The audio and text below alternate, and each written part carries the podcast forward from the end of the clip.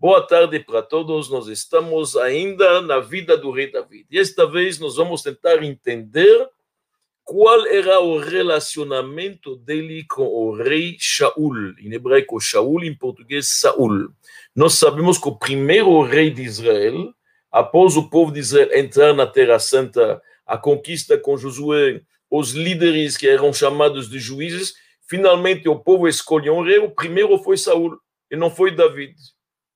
Então, a pergunta que cabe aqui, a primeira pergunta que nós vamos ter, nós sabemos que havia uma promessa de Jacob, o patriarca, que sempre o reinado será nas mãos da tribo de Judá. David é oriundo de Judá, ele é oriundo de Judá realmente. Então, se havia uma promessa com os líderes, mesmo os líderes no exílio, pois na, na Babilônia, eram descendentes da tribo de Judá, pelo menos pela mãe. Então, como pode ser que o primeiro rei que se escolheu, Saul, é da tribo de Benjamim, uma outra tribo? Benjamim, vocês se lembram todos, que era o filho de Raquel. Judá é filho da Leá. Então, como que Saul entrou aqui se estava, na verdade, uma tradição com o reinado, a monarquia, a liderança, faz parte da tribo de Judá? Como que, de repente, quando Deus manda Samuel escolher um primeiro rei e ungí-lo, quem é? Saul. É estranho isso. Isso vamos abordar agora para entender este assunto. Então, por que, que realmente o Saul mereceu o reinado? Os nossos sábios abordam algumas qualidades extraordinárias do Saul. Saul era um tzadik, era um justo, era, não era qualquer pessoa, uma pessoa muito especial. É bom se lembrar quando na guerra com os filisteus, a gente sabe que eles prenderam a arca sagrada, estava nas mãos de Golias, o grande gigante. Saul correu naquele dia sessenta quilômetros e conseguiu arrancar as tábuas das mãos de Golias e trazê-las de volta. Saul era uma pessoa muito dedicada. O nome dele é Shaul ben Kish, filho de Kish, e este Kish é filho de Aviel. Este era o nome original dele. Porém, várias vezes, o pai, o pai de Kish é chamado de Ner. Ner em hebraico significa vela. Este homem tinha o mérito que lhe colocou muitas velas da casa dele até a casa da oração, até a sinagoga. Havia ruas muito escuras para facilitar para os peregrinos, para facilitar para os frequentadores da casa de oração. Ele acendia a cada noite velas. Então, o apelido deste Aviel era Ner.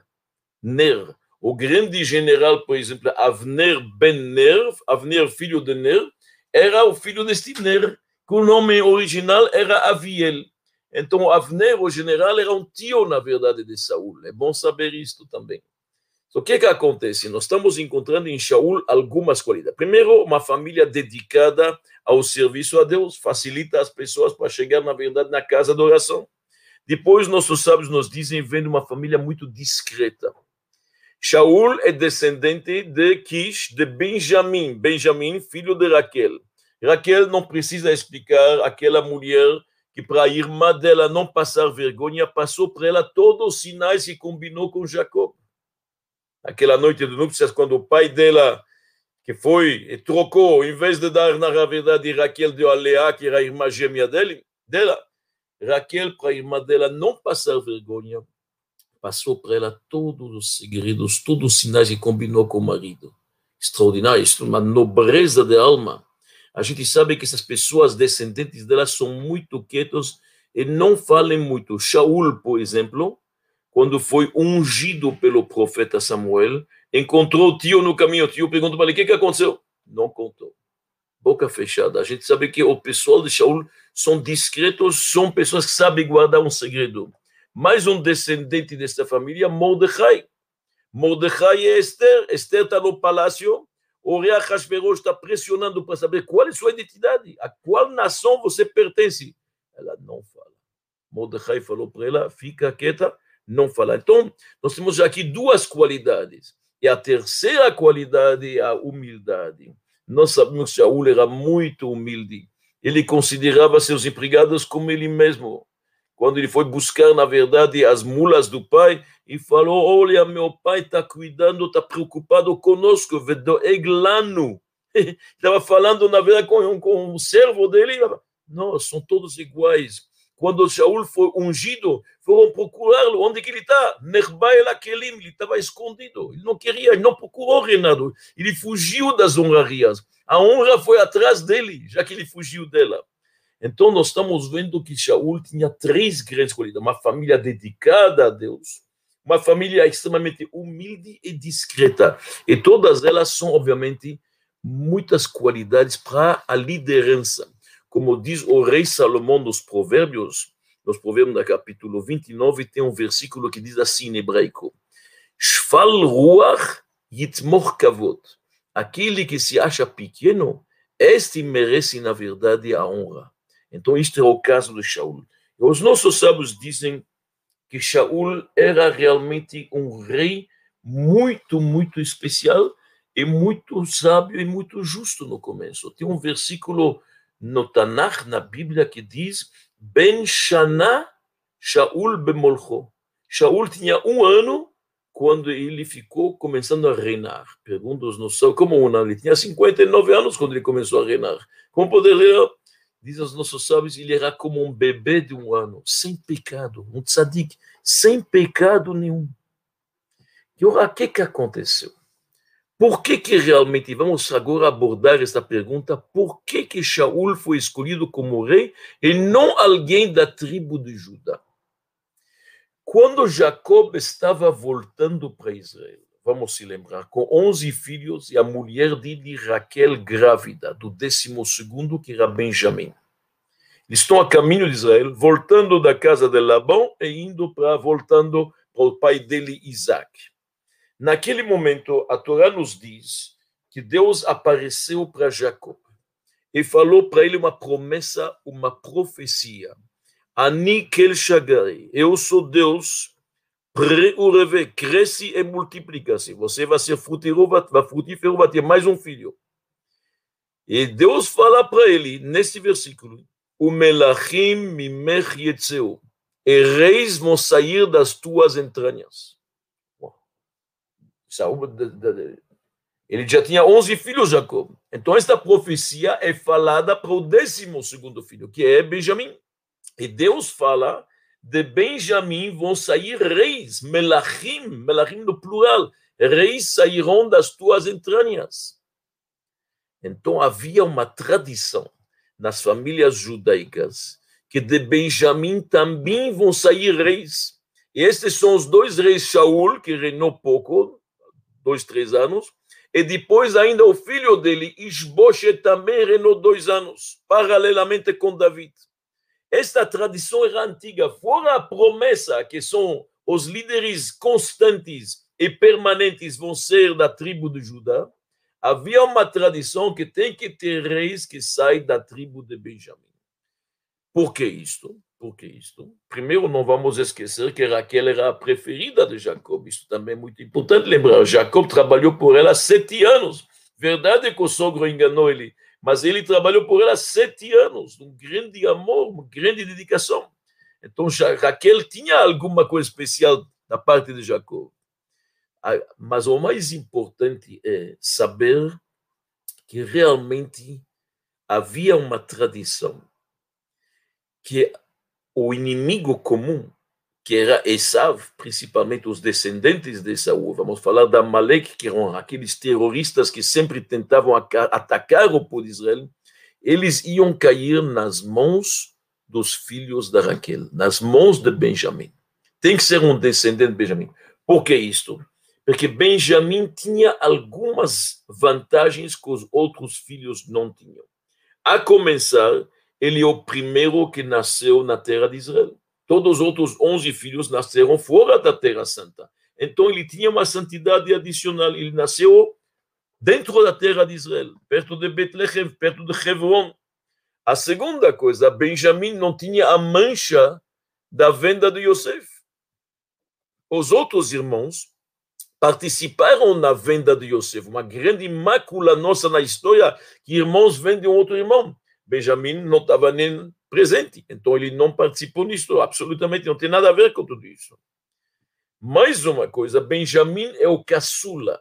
O caçula está mais ligado ao pai na velhice. Os outros filhos já casados, já adultos, cada um com sua família. Benjamim cuidou muito do Yaakov na velhice. Quando os irmãos estavam no Egito procurando comida, quem estava com o pai todo esse tempo? Benjamim.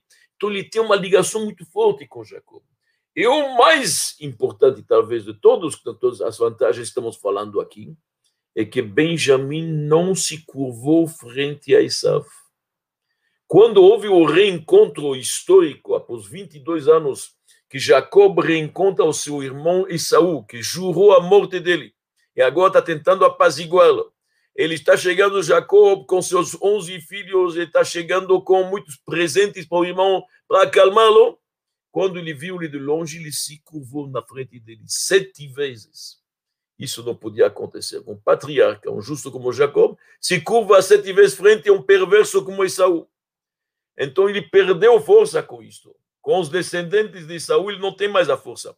Mas tem um que não se curvou, que era, na verdade, Benjamim, não nasceu ainda. Então, Benjamim tinha esta grande vantagem, não participou da venda de Yosef, nasceu em Israel e não se curvou frente a Esav. Por isso, a gente tinha uma tradição, que se um dia tem que vencer os amalequitas, esses terroristas que atrapalham a vida dos judeus desde a saída do Egito, quem vai poder fazer isso? Só Benjamim. Somente um descendente de Benjamim. Como uma das tarefas do rei judaico é proteger sua nação, ver que eles estejam, na verdade, protegidos como se deve, que os inimigos não atacam ele, defendê-los, principalmente da Amaleque, que estava lá na região e queria atacar por Israel, precisava o primeiro rei ser da tribo de Benjamim, para poder cumprir esse mandamento divino de realmente eliminar este inimigo que é o arqui-inimigo, o povo da Amaleque. Era importante ser alguém da tribo de Benjamim. Por quê? Porque Benjamim não se curvou frente a Esav. Amaleque é um descendente de Esav. Esav tinha um filho, Elifaz. Elifaz tem um filho, Amaleque. Esta nação, amalequitas, terroristas, são descendentes de Saul. Então, isso é o primeiro motivo que nos explica por que, que o primeiro rei tinha que ser de Saul. E principalmente que havia uma promessa que os reis vão ser permanentes de David. Só uma vez que começa já um rei da casa de David, não tem tanto lugar para um outro. Só era melhor ter a casa de Saul antes, a casa de Benjamim antes, aquela tradição que vão sair reis das tuas entranhas de Benjamim, se cumpriu antes de David. Tem também mais um motivo que os nossos sábios dizem, que é muito importante. Quando o povo judeu já estava estabelecido na terra de Israel, após conquistar lá, e herdar lá, e realmente arar, e colher, e cada um já estava com seu quinhão. Vieram para Samuel e pediram um rei. Porém, não pediram da forma correta. Nós queremos um rei, porque todas as nações têm um rei, um general, um líder. Não, o rei judaico tem que ser um exemplo, tem que ser um, um exemplo de ética, de moral, de religiosidade, de fé, de confiança em Deus, e tudo isso. Então Deus ficou meio chateado com a forma que eles pediram.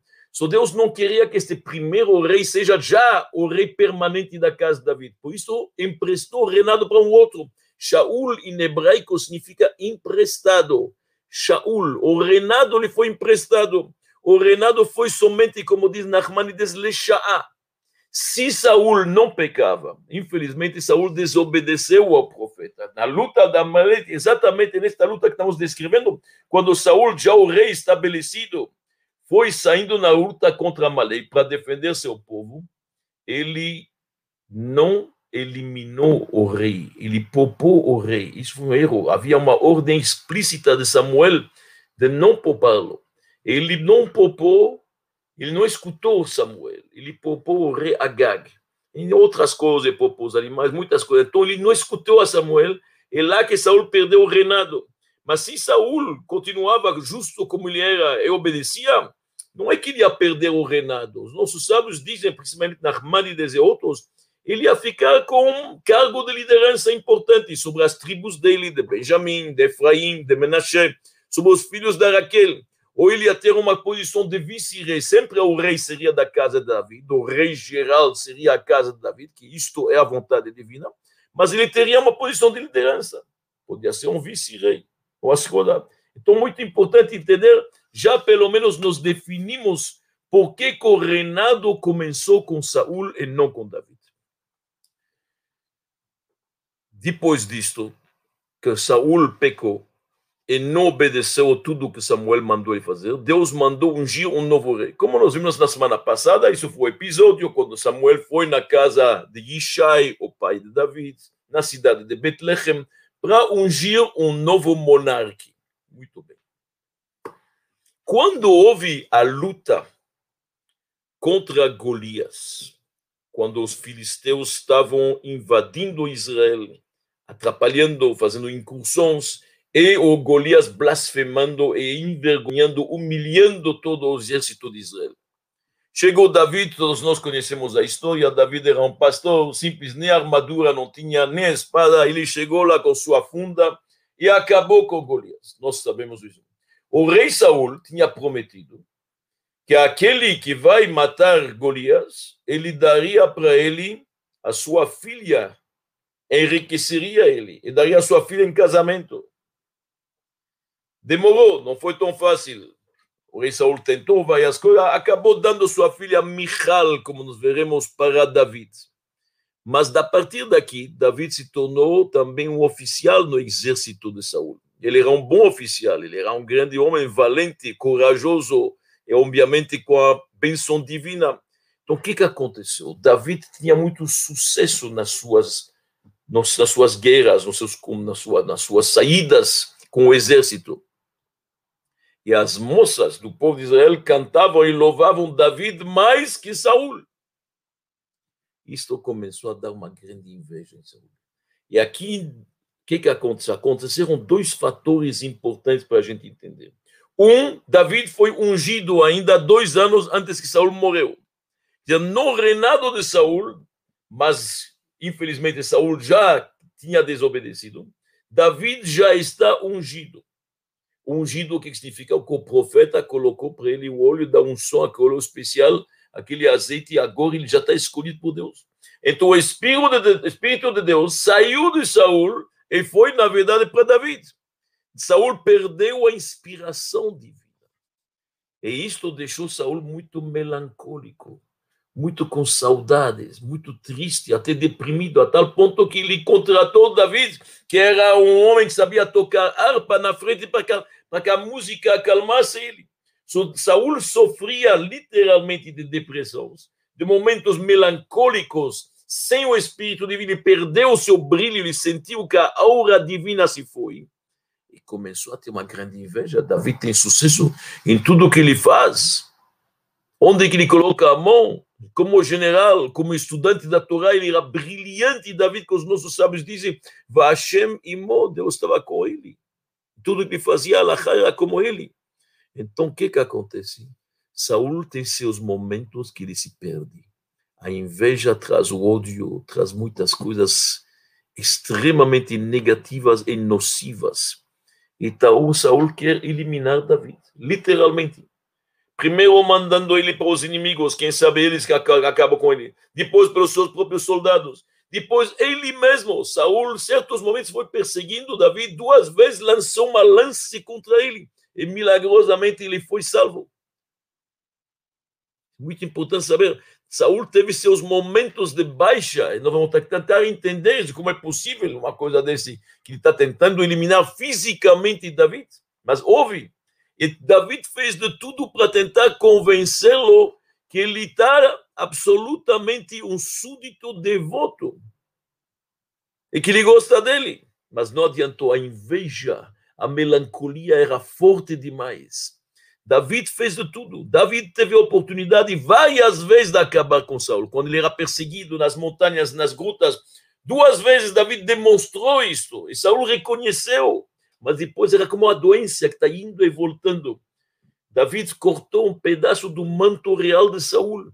Então, olha, você estava na minha mão, você passou na frente onde eu estava na caverna escondida. A segunda vez David pegou na adaga a própria espada pequena, na verdade, o punhal de Saul. Olha, está na minha mão. Saul reconheceu, mas o tempo passado, infelizmente, David não matou Saul, podia, Mas ele falou, Halila, Deus nos livre, Mishloach Yad b'Mashiach Hashem, que eu tocasse aquele que é ungido por Deus. Mas, infelizmente, estas caídas de Saul eram literalmente como, na verdade, a doença está coagindo ele.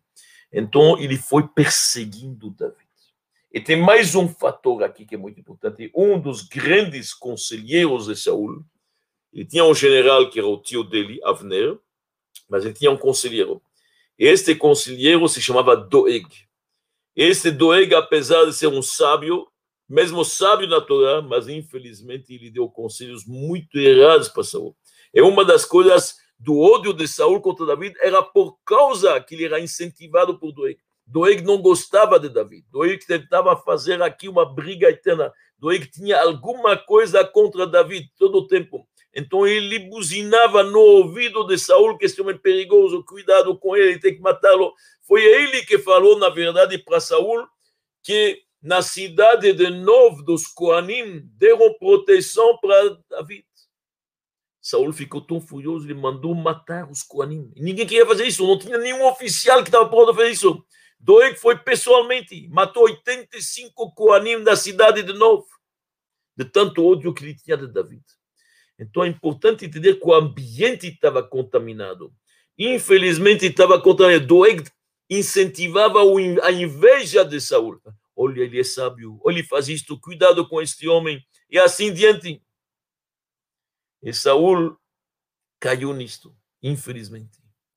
Mas a nossa pergunta agora, neste momento, é, tudo bem, dá para entender que tinha inveja, mas até persegui-lo fisicamente, o que, que aconteceu aqui? Como é possível isto? Afinal, nós falamos que Saul era um sábio, um sábio da Torá, sabia estudar muito bem. E o filho dele, Jonathan, era um grande Talmid Chacham, um grande sábio erudito da Torá. Então, como pode ser que um homem como Saul está pensando em eliminar David? Como pode ser uma coisa desta? Dizem os nossos sábios que Saul sabia desta tradição, que era bem clara, desta promessa, desta profecia, que Deus deu para Jacob, que sairão reis, no plural, da casa de Benjamim. Então, Saul era convencido, quem são esses reis? Eu com meu filho, Shaul com Isboshet. Esse David está tendo sucesso demais, está querendo me tirar do reinado. David está querendo me destronar. Então, Saul estava convencido que David é um rebelde. Ele tem, na verdade, a um din, uma alahá, como se fosse a lei de um rebelde. Pela lei da Torá, um rebelde tem o direito, na verdade, do rei retirá-lo. Então, com esta profecia de Melachim e Mechietzeu vão sair das tuas entranhas, Benjamim, reis, Saul tinha certeza que isto é ele e o seu filho. Então, e por isso que ele perseguia David, porque ele falava, esse David está querendo acabar com esta profecia, eliminá-la. E nós não podemos deixar isso, nós temos que acabar com David. Isso explica porque que Avner está do lado dele, o general, o povo, os soldados, todos foram atrás perseguindo David. David era um fugitivo durante muito tempo. Por quê? Porque Saul estava convencido que David está tentando colocar em perigo esta profecia. Claro, com os maus conselhos de Doeg e o ambiente contaminado que nós explicamos. Agora que nós entendemos a relação que havia entre Saul e David, certos momentos bons, mas outros momentos muito conturbados, a tal ponto de persegui-lo e assim diante, nós vamos entender melhor ainda a grandeza dos filhos de Saul. A começar pela filha. Michal, a filha de Saul, que era uma mulher muito elevada, que os nossos sábios dizem que até tem opiniões que ela colocava tefilim. Michal, que também o Saul tentou impedir esse casamento aqui, estava, era a esposa de David. Michal era muito dedicada a David e gostava dele. E num certo momento que Saul estava furioso, e que estava zangado e procurando David, e querendo acabar com ele, ela escondeu ele na casa. E quando Saul entrou na casa dela, ela, na verdade, colocou ele para sair pela janela, e protegeu ele, literalmente salvou a vida dele. Então, Michal era dedicada, e não estava ao lado do pai dela. Michal era uma esposa dedicada. Uma vez criticou David, como nós veremos na aula que vem, semana que vem.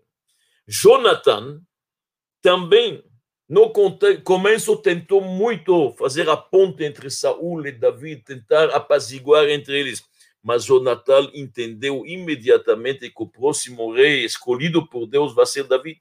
E seu coração era ao lado de Davi, e não escondeu isso, a tal ponto que vai, às vezes, recebeu broncas do pai terríveis. O pai dele absolutamente xingou ele fortemente. Como você está deixando o reinado? Você está envergonhando tua mãe? Você não entende que este moço vai pegar teu lugar? Mas Jonathan não tinha absolutamente nenhuma inveja de Davi. Ao contrário, falou para ele abertamente: você será o rei, eu serei teu vice. O Talmud nos diz, a Gemara em Baba Metzia diz, quando ela cita as três pessoas mais humildes que teve na nossa história, uma delas, o pai de Rabi Yehuda, nasceu, Rabi Yehuda, o príncipe, Rabi Shimon ben Gamliel, grande homem. O terceiro, Jonathan. Jonathan, filho de Saul, abdica do reinado, abdica da monarquia, do manto real, não se importa com a coroa, para ser amigo de Davi, amigo de peito. Eles haviam entre eles uma aliança, a tal momento, num certo momento, Jonathan tira a roupa de príncipe que ele tem e dá para Davi, junto com suas armas, sua espada e tudo, e passa tudo isso para Davi, para protegê-lo. Várias vezes Saul, Jonathan, filho de Saul, protegeu Davi. Ele não escutou o pai dele e não matou Davi. Ele recebeu várias broncas para isso. Então ele reconheceu que Davi vai ser aquele que vai reinar.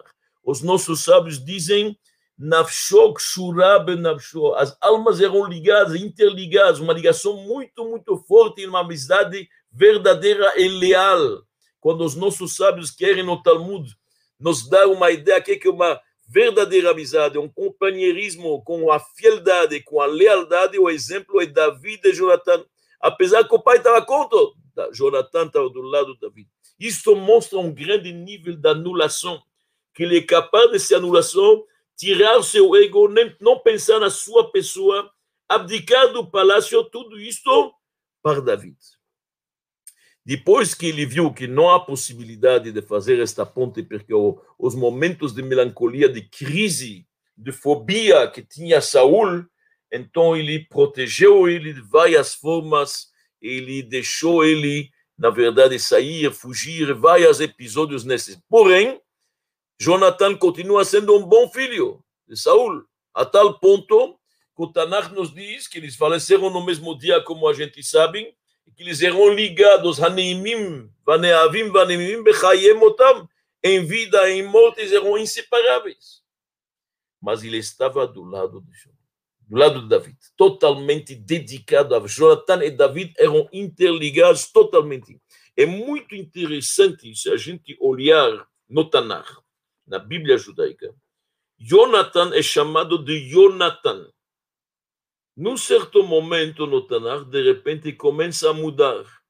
Ele aparece como Yehonatan, Jehonatan, com uma letra He a mais. A letra He é a letra do nome de Deus. Ela aparece duas vezes no tetragrama. Então, de repente, ele se chama Jonathan. E quando é isto? Quando ele se dedica a Davi. Quando Jonathan resolve dedicar sua vida a Davi, esta amizade, ele ficou do lado, ele fez uma aliança, um pacto de amizade entre eles. A partir deste momento, ele se torna mais completo. E Deus testemunha que ele fez a escolha errada, é, é certa. E Deus coloca seu nome lá, Rei. Então ele não se chama mais Jonathan, mas Jehonatan, com a letra Rei, H, Jehonatan, a letra Rei do nome de Hashem, de Deus. Incrível. Mostra que ele fez a escolha certa e Deus falou: você chegou, na verdade, à plenitude.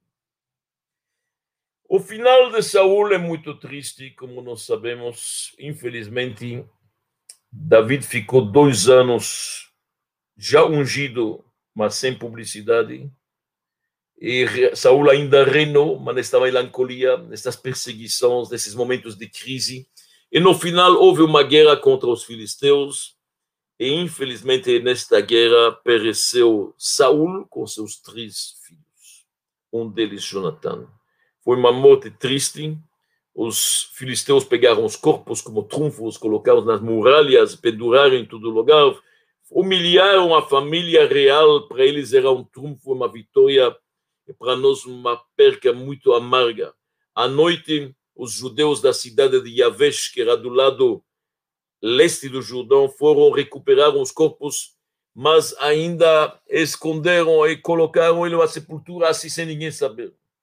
Depois, David assumiu o reinado, como a gente sabe. No começo, David reinou mais sobre a tribo dele, depois reinou sobre todo o povo de Israel. Sete anos ele ficou reinando em Hebron, como nós veremos na semana que vem, e depois ele passou sua capital para Jerusalém.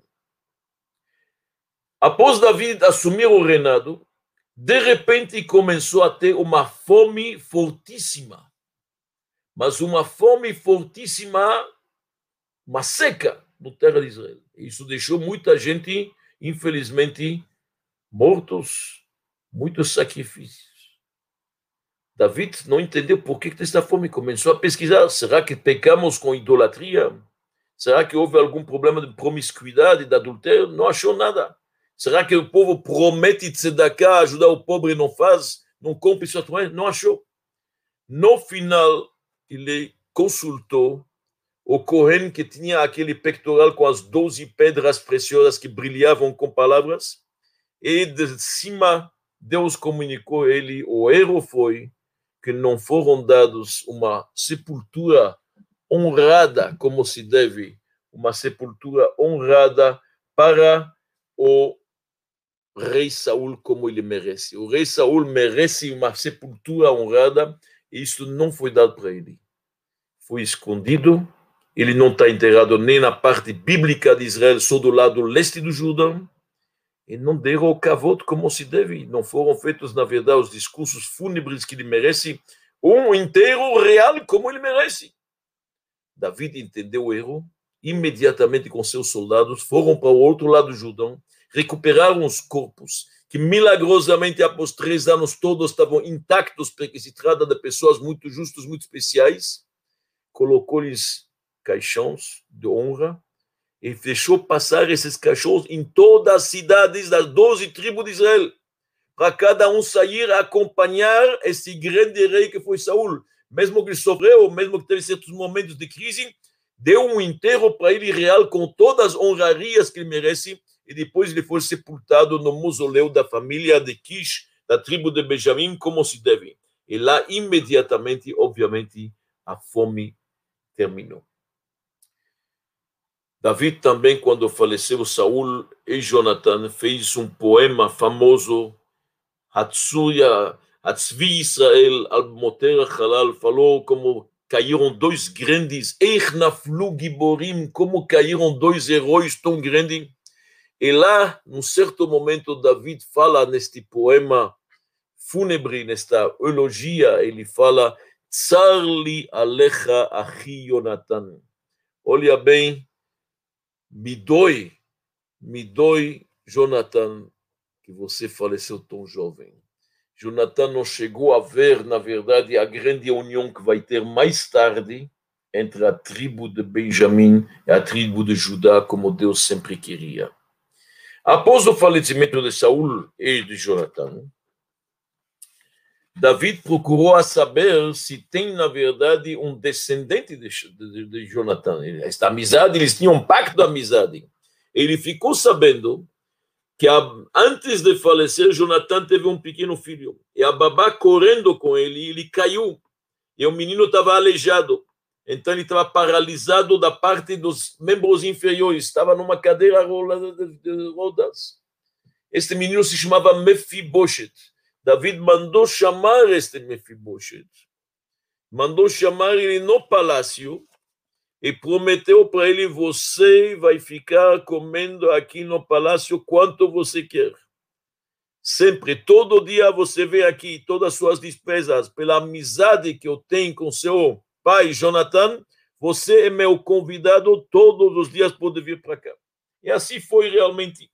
Até um certo momento, quando David teve que sair de Jerusalém, teve que sair de Jerusalém por causa da revolta de seu filho Avshalom, que era dos castigos, como a gente sabe, sobre o episódio de Batseba, como nós falamos. Então, David saiu com toda a sua gente e Mefiboshet não saiu. Ele não saiu porque ele era aleijado, não tinha possibilidade. O empregado dele acabou pegando o burro. mas David suspeitou que talvez tenha outras coisas, que ele ficou com do lado de Absalom, ou que ele estava pensando que ele mesmo vai reinar, mas, em geral, David honrou, na verdade, sua amizade e, principalmente, seu pacto com Jonathan. Ele nunca esqueceu dessas amizades. Nós, estamos, nós vimos aqui hoje, então, várias coisas interessantes. Do lado, Saul, com a sua inveja, infelizmente, havia seus momentos de crise com David, mas os filhos, principalmente Jonathan, estavam numa amizade muito forte. O que é interessante para nós saber é que, mais tarde, quando houve a divisão do reinado, houve o reinado do sul, o reinado do norte, as dez tribos, que é chamado reinado de Israel, as duas tribos, quais são as duas tribos que faziam o reinado de Judá? Judá e Benjamim. Bem, estas duas que no começo eram um pouco rivais, as duas que tinham a promessa que vai sair reis deles, Saul e Isboche de Benjamim, David com toda a dinastia davídica, mais de vinte reis, até o último de Sedequias, todos ficaram juntos, essas duas tribos. E mais tarde, a gente sabe que perdemos as dez tribos, foram exilados pelo rei Senaqueribe da Assíria, e se perderam. Hoje, o povo de Israel é composto principalmente da tribo de Judá e Benjamim, que, que ficou é o reinado de Judá, não o reinado de Israel. Então, é interessante que estas duas tribos ficaram juntos. Isso não é por acaso, isso começou primeiro, da grande amizade que havia entre Raquel e Leá, fantástica, a tal ponto que, na verdade, uma irmã era devota para a outra. Isto é interessante. De um lado, Raquel era a preferida. Do outro lado, Leá chorou muito, porque não é fácil que uma é preferida e a outra é menos preferida, tá certo? Isso não é tão fácil. Os olhos de Leá eram lacrimejantes. E olha como Deus faz as coisas. Os descendentes de Leá ganharam posições permanentes. O filho Levi deu nascimento para a tribo de Levi e para os coânimos sacerdotes, algo que é eterno, de pai e filho.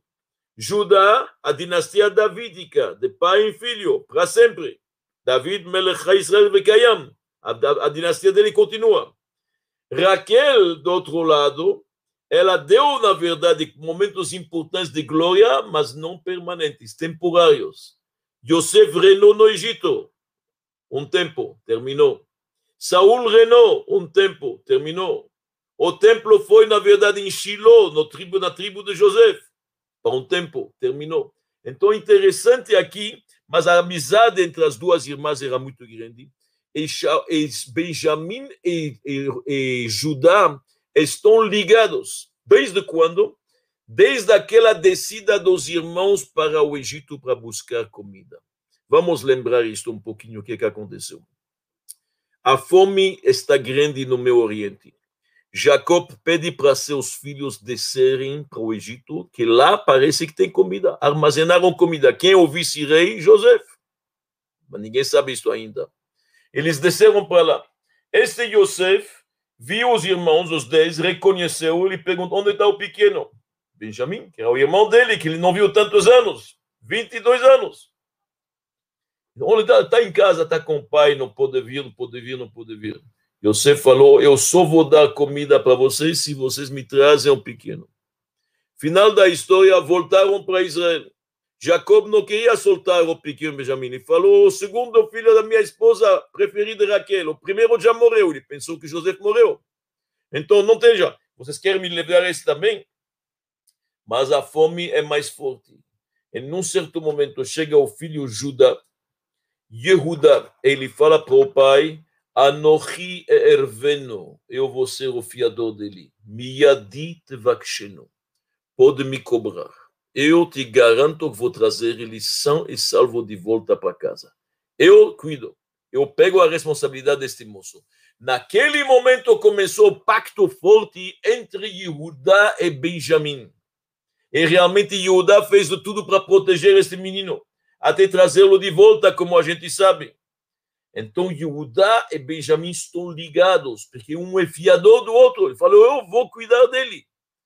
E assim começou isto. É por isso que na, no território de Israel, quando foram divididas as tribos e cada um recebeu o seu quinhão na Terra Santa, o território de Benjamim e de Judá está um do lado do outro. E não é por acaso. Muito importante saber isso. Na hora que tinha que pular nas águas, quando os judeus estavam frente ao Mar Vermelho, os egípcios atacando, perseguindo-lhes por trás, o deserto ao lado, não tinha onde ir. Deus não sabia o que fazer. Deus falou, avança. Mas que avança? Tem que ter muita fé para isso. Quem pulou nas águas? Homens de Judá e homens de Benjamim. E Deus nunca esqueceu isto. E por isso Deus falou, estas duas tribos vão permanecer. E estas duas tribos lá eu coloco a minha divindade. Então Jerusalém, que normalmente as cidades não se separavam em dois, mas Jerusalém é interessante. O Sinédrio, que é a corte suprema, ficava do lado de Judá. E o templo, o altar sagrado, ficava do lado de Benjamim. Deus colocou sua Shechiná pairar dentro da tribo de Benjamim. E os dois ficavam juntos. E por isso que no final do final, quais são as duas tribos que sobreviveram a todos os exílios que hoje compõem o povo de Israel, fora os Levim e Coanim, obviamente, a tribo de Judá e Benjamim. Então, esta amizade entre Davi e Jonathan, ela é muito profunda. Ela começou já entre Judá e Benjamim. Eles são descendentes desses dois. Extraordinário. Mas Davi lamentou que Jonathan, Sarli Alecha. Eu estou triste, Jonathan, que ele não pôde ver isto, na verdade, esta ponte que ele tentou fazer todo o tempo, que ele manteve forte esta amizade. Mas, hoje em dia, realmente, as tribos de Benjamim e de Judá estão ligados. Então, nós vimos realmente as ligações desses dois reinados, o reinado de Saul e o reinado de Davi. Semana que vem falaremos, se Deus quiser, num episódio interessante, a conquista de Jerusalém, que até lá ainda não foi conquistada.